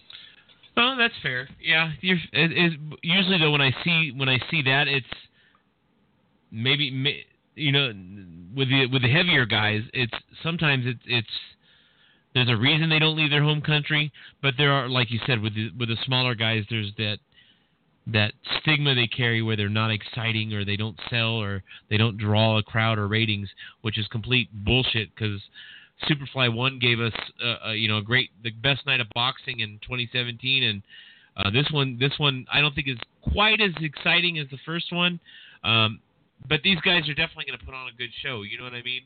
So Mhm. I'm ex- I'm expecting a decent fight, uh, but yeah, I think Nietes or Nietes, uh, I'm not sure how to pronounce it, uh, definitely uh, takes his man the distance and wins a decision. Uh, now the other fight uh, on the Superfly Two card, Victor, is uh, the Hawaiian Punch Brian Viloria versus Artyom, uh, and I'm going to butcher this one too, Dalakian or Dalakian. Um, now this one required a little bit of research. I'm very familiar with Brian Viloria, um, and I was I had the pleasure of watching him fight um, on the undercard, the untelevised undercard of Superfly One, where he knocked Oh, his nice. opponent out. Yeah, oh yeah, and he, you know he's a cool guy. I, I like Brian a lot. Um, but when I went and looked at uh, Dalakian or Dalakian, uh, I, I I'm seeing something there on YouTube and on BoxRec that tells me uh, Brian Viloria is is 37 or 38, I believe.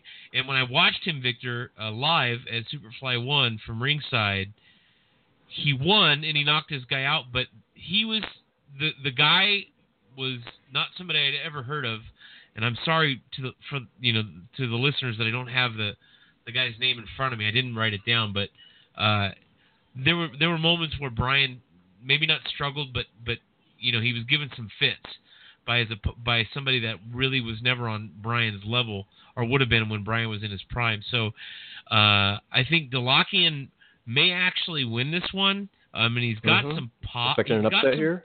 yeah, I, I, I, I yeah, I, I guess, I guess so. I think, I think, given the fact that Dalakian uh, may may have some power there, uh, and a little bit more power than Viloria, and th- that he's much younger than Brian, I think this this might be Brian's uh, farewell fight, if you will, uh, depending on how it ends, of course. But I, I, I see a, I see probably a mid to late round uh, stoppage for uh, Dalakian. How about you? I actually think Brian's going to win this fight by decision again. Yeah, I mm, see. The thing is, I'm not super familiar with Dalakian, but I did see a couple of highlights of his, and I don't know. I kind of just want to. Yeah, I'm picking Brian for this one. Brian, well, really shit, just a gut- if, yeah, it's a gut if, feeling, if, though. If, well, if you go if you go and watch Brian skip rope on YouTube or on Twitter, you're like you'll rethink your pick. You know what I mean? You you go, oh my god, how can I not pick Brian Viloria? Look at that guy go. You know what I mean? It's just Mhm. like he he's so damn good with the rope. But yeah, I I don't know, man. Uh, it's it's it's this is another one, and this is what part of what makes Superfly 2 so intriguing. Uh, just like the first one, these fights, a lot of these fights, with the exception of the uh, Cuadras fight, all three of them, it's kind of like, well, you know, you can make a case for either guy, really.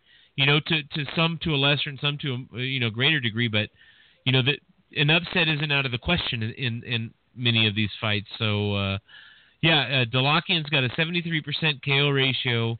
Um, his resume is pretty thin, but I, I he's only 30 and Brian's 38, so I think youth is going to be served on this one, man. Um, that'll be that'll be fun to watch with you because we don't always have um, conflicting picks, so that'll that'll be fun to watch this this next weekend. Um, now yeah, I don't think there's only one fight that you said that we agree on. That I really like. yeah, yeah, yeah, yeah.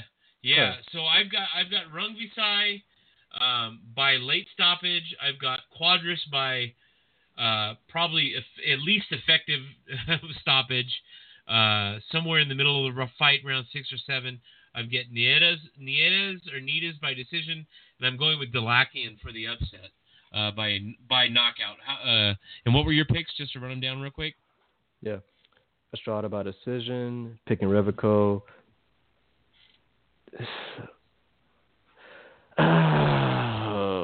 Viloria, but I'm not I'm not confident in that one. And then Cuadras, obviously, that's the easy one. Rogers, right, right. Now, see, this is what uh, we've talked about it before uh, when we talk about tournaments and, and when we when I when I piss all over the PBC parade.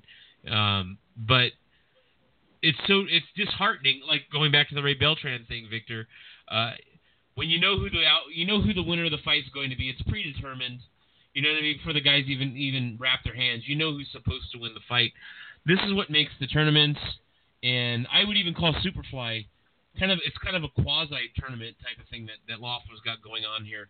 Um, you know, mixed Man, imagine if Inoue guys. was still at 115.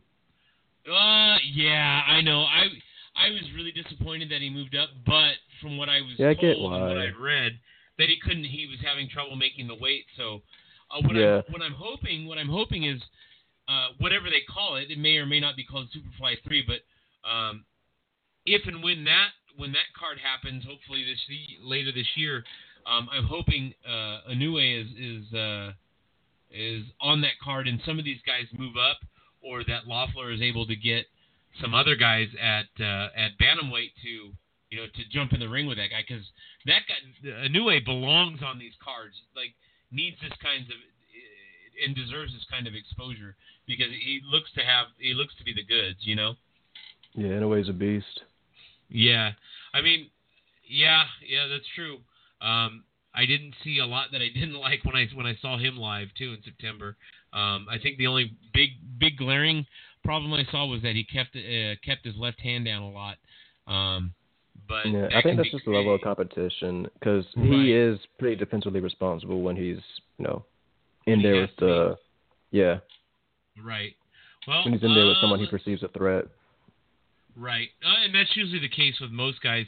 Um, you know, uh, and that's why the knockout uh, ratio kind of goes down when they when two guys at the top of their divisions or sport, you know, go head to head.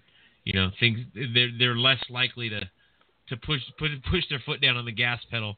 You know, and take take risks or take chances. But uh, yeah, that is Superfly 2, and that's coming up this Saturday on HBO.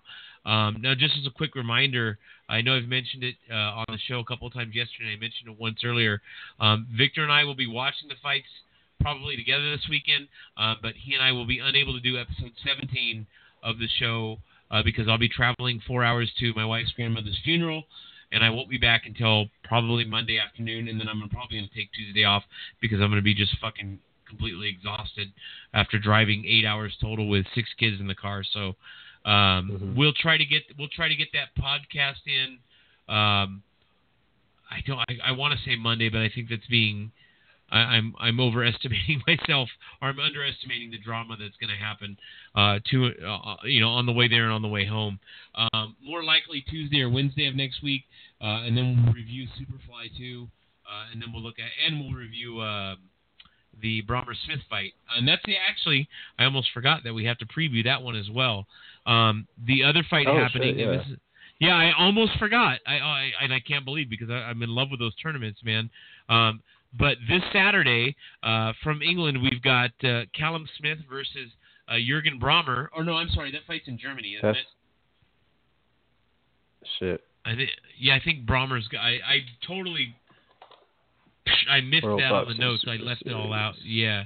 But anyways, while Victor's looking that up, uh, we it's the semi, it's the second semifinal in the World Boxing Super Series Super Middleweight Tournament, uh, and the winner of that will go on to hopefully fight George Groves, provided he uh, can train or rec- uh, during his injury or recover from it in time to prepare for uh, the May or June date that they have uh, likely have for the final. Um, did you get that information yet, Victor? Yeah, Nuremberg. Nuremberg, Germany. Okay, so that will probably be on here. God, I think that's like nine or ten in the morning here on the on the West Coast. So that's like lunchtime for you, um, which is which is good. You know, that's another thing. Before we get into that, uh, I one of the things I really love about both these tournaments, and and I know that won't happen in, in future tournaments if there's um, American fighters involved or Canadian fighters or anybody on this on our part of the you know in our time zone or part of the globe. But uh, I love boxing on Saturdays around lunchtime or the early afternoon. It's it's so much fucking better than sitting. You know, go, I've got to wait all day for something I love, and then it comes on Mhm. late when my kids need to be put to bed. I'm tired. I've worked. I've been to the gym. You know what I mean? And, and for you, especially Victor, and, and anyone else who, you know, watches boxing on the East Coast, you you know, shit starts at what anywhere from nine to midnight for you Ten, guys. yeah. Yeah, so it, it's like, oh my god, and you it, co- care about are usually at like midnight or one a.m. and shit. right? Yeah, and it's like, you know, I, I, I mean, as tired as as old as I am, I, I'll, I would stay up for some of these fights, but like, you know, when we have those, uh, when we have those these tournaments, and, and, and sometimes those one-off fights, you know, where they don't do tape delay anymore. HBO just does a, you know, an early afternoon or, or late morning broadcast. Those are my favorites, man. I mean, what what do you think about that? Would you like to see more, more uh, uh boxing, you know, earlier in, in the day? Yeah, the only thing, the only part where it becomes a problem is when there's another fight on later on in the day that Sure. is not really something that I care that much about, but that I also want to see. Because then it's like, all right, I'm drained by that point. Like when they had the, we talked about it before on the show, but I forget exactly what it was. It was like two or three weeks ago. Whatever the other card was later on in the day, I just I couldn't care that much about it, man. That was that was terrible. I was so drained. There's Um, actually another card on in the same day. It's the one in the UK, like the UK prospects, where you got Anthony Yarde and Daniel Dubois. Oh yeah, yeah, yeah.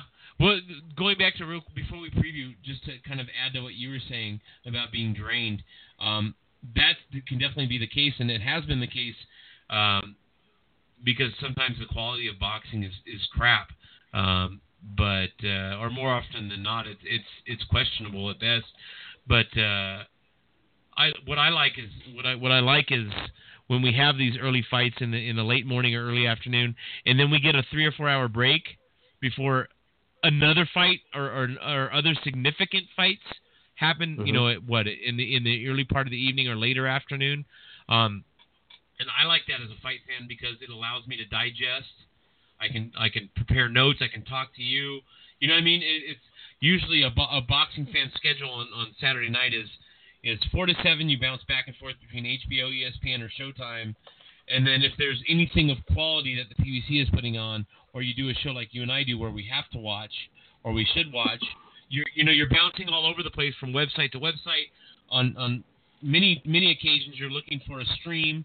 You know what I mean? It's you're jumping all over the place trying to trying to keep up with the action, or or you gotta you know you watch one show then you fire up the DVR as you're getting sleepy at nine or ten o'clock.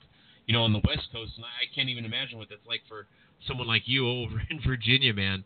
You know, but uh, yeah, I, I- I wish, I wish, I wish they would, they would kind of rethink their approach to, you know, the air times and stuff. I know that they have their, you know, they have their their their charts and their graphs and their numbers, but I've heard other people make the same argument that you and I are making right now. And boxing, I think boxing would better service its fans and itself as a business and as a sport if you know these guys could do their business, you know, earlier in the day on Saturdays. So, uh, yeah. But let's jump right in um, and go ahead and preview uh, the Brähmer Smith fight. Um, before I weigh in with my pick, uh, what are what do you think of the fight, and uh, who you going with, man? Callum Smith. I think it's just going to be too big for Brähmer to really get much of anything going. I mean, Callum Smith is like fucking like what six two, six three or some shit, man. Yeah, he's pretty tall. Yeah, I I don't see Brähmer Yeah, he's- yeah, he's- going. He's he's six three, and that's huge Yeah. for there's there's heavyweights that are six three, you know, and there's small Exactly, heavyweights by yeah, today's standards. But yeah, uh, Callum Smith is And bigger Brähmer's- than. Uh, Brähmer's Uh-huh. also old in this fight. It goes back to what we were talking about in the sense where like one guy's like in the sense of growth, he's not exactly old, but he has a lot of mileage on him. Brähmer is Sure. the same way. Only I think we're leaning towards old now because this motherfucker's like forty or something. He's, Yeah. a good BoxRec right now. Thirty nine. Yeah, he's he's- thirty nine yeah. years old. I- I don't see him winning this fight, man. I I don't. I'd be surprised if Callum Smith doesn't get his ass out of there. To be honest with you, I think we're going to see a stoppage in this one. you you really think so? Yeah, I mean, in my head, yeah, I think I think Brähmer's not going to have enough Well- form right now.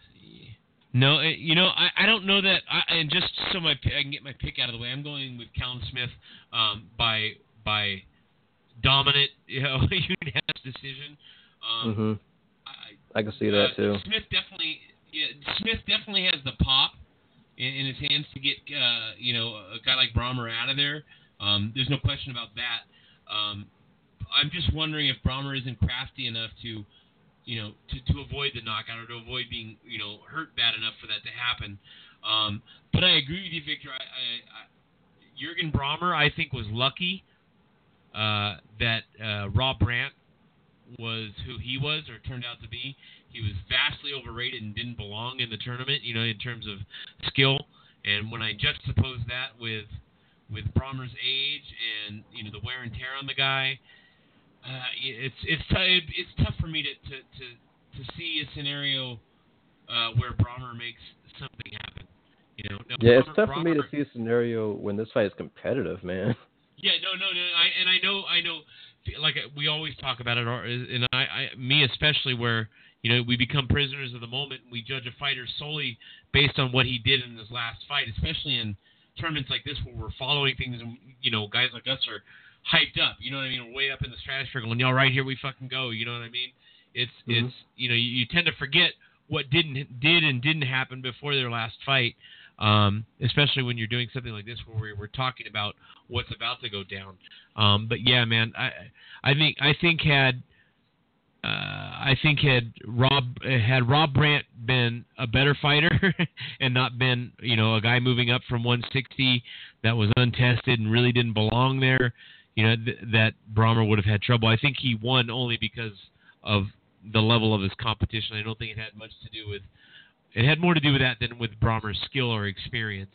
Um, and against Smith this Saturday, um, I don't know, man. I, I it, yeah, I agree with you 100. percent It's hard to see a scenario where Brähmer wins more than maybe two or three rounds, at least in my eyes.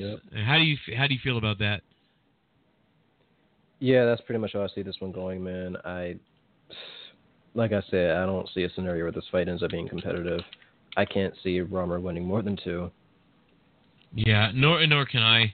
Um, and then uh, just as a reminder, uh, the winner of this will go on to fight uh, uh, hopefully uh, George Groves, St. George Groves in the final, uh, provided that George Groves can or is able to recover from his, his shoulder injury, which we still know nothing about, Victor.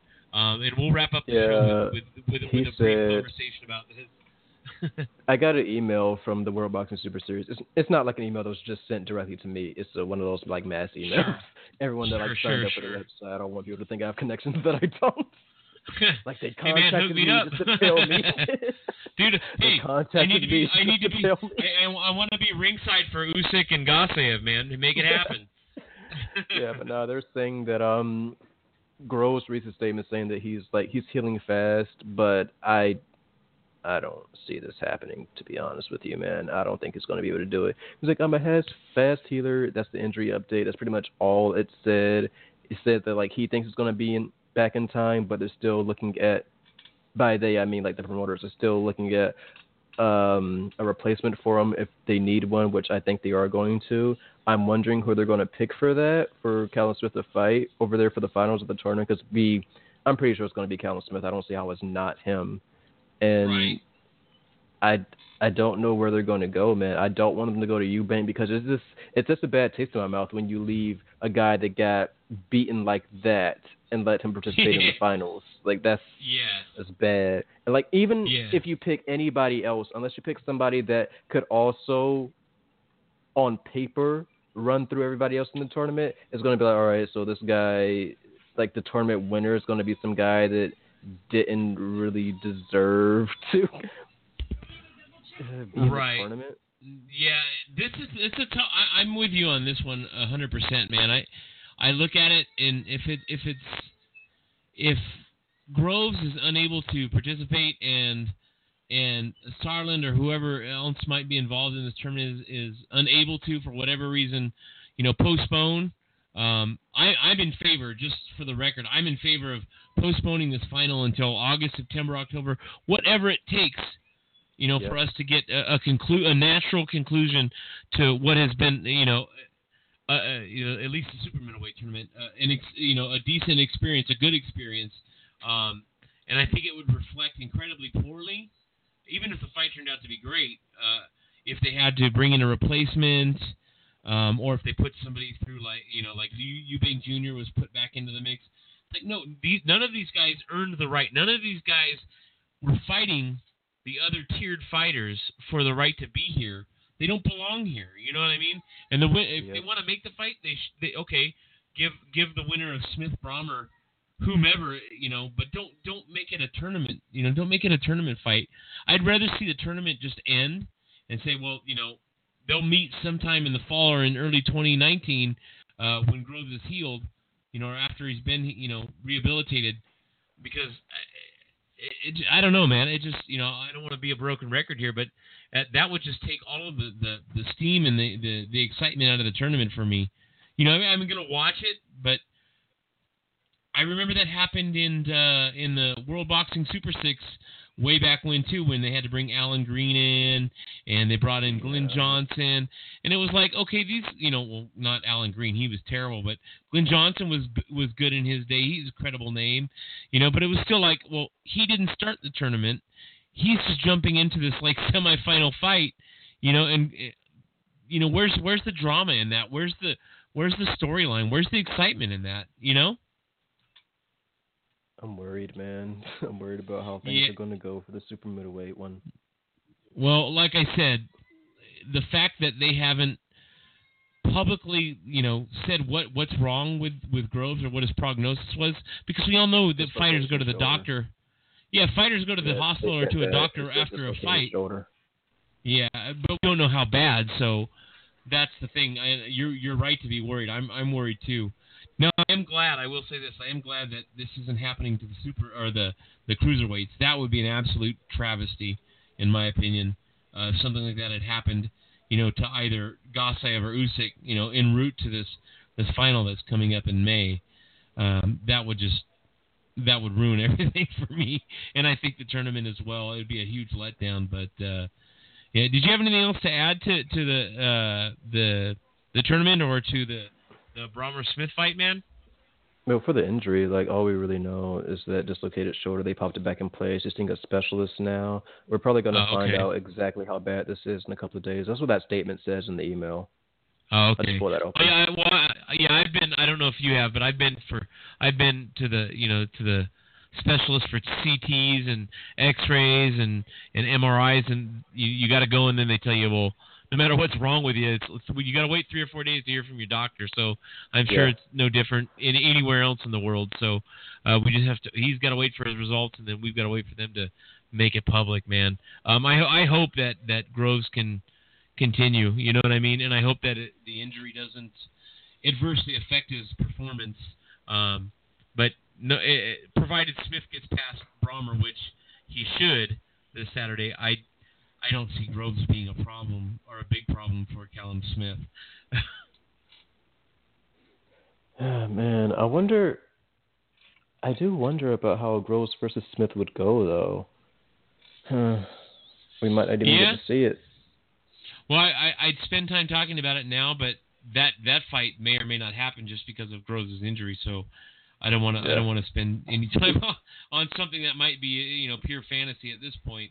Um, but uh, let's do this because we've completed everything today that we didn't get to squeeze into yesterday's show. Um, so we'll go ahead and end the show about 15, 16 minutes early today. Um, one more time, in case you're tuning in late and may have missed it, uh, Victor and I will not be here with episode 17 this Sunday because uh, I have to leave town for a funeral. Um, but we'll try to get episode 17 out, uh, and most likely will uh, Tuesday or Wednesday of next week. So look for that, uh, and I'll put I'll have more information uh, when I get home from the funeral uh, on when we're going to air the show next. Um, so let's do this then. Uh, in the meantime, if you like what you hear or like what you heard today, you can visit uh, D Boxing on Facebook at facebook.com slash Split D Boxing. You can follow uh, D Boxing on Twitter at, at Split D Boxing or at 757 for Victor. Uh, you can visit the SplitDboxing.com website. Uh, and if you're so inclined to do so, uh, you can support the Split D Boxing Network on Patreon at patreon.com forward slash Split D Boxing. So uh, this is your host, Scott Jarvis, and your co host, Victor Atkinson, saying, see you later. Who's gonna bust your chops now.